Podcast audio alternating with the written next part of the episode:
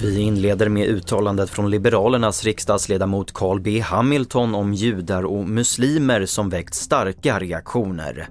Trots att han nu har bett om ursäkt är skadan redan skedd ur ett internationellt perspektiv. Det menar Mellanösternkännaren Christer Feier. Det har ingen större betydelse med tanke på att skadan har redan skett. Alltså de extremister, islamister som har snappat upp den här nyheten kommer att utnyttja hans initiala version. Det är detta som är rätt och riktigt och det är detta som de hela tiden hävdar att muslimerna är andra klassens medborgare i väst. Judarna har en gräddfil i väst.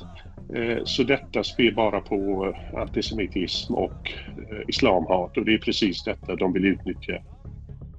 En man i 20-årsåldern hittades skadad i stadsdelen Gränby i Uppsala igår kväll. Polisen är förtegen om händelsen men har rubricerat den som mordförsök och det ska ha skett utomhus.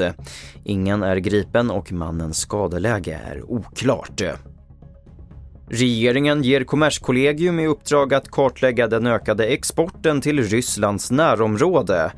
Kartläggningen ska vara färdig i citat närtid för att potentiella åtgärder snabbt ska kunna sättas in. Mer om det här på tv4.se. Jag heter Albert Hjalmers.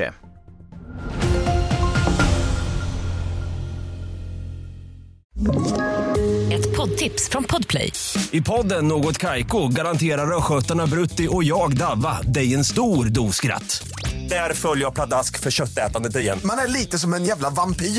Man har fått lite blodsmak och då måste man ha mer. Udda spaningar, fängslande anekdoter och en och annan arg rant. Jag måste ha mitt kaffe på morgonen för annars är jag ingen trevlig människa. Då är du ingen trevlig människa, punkt. Något Kaiko, hör du på Podplay. Därför är gardinerna.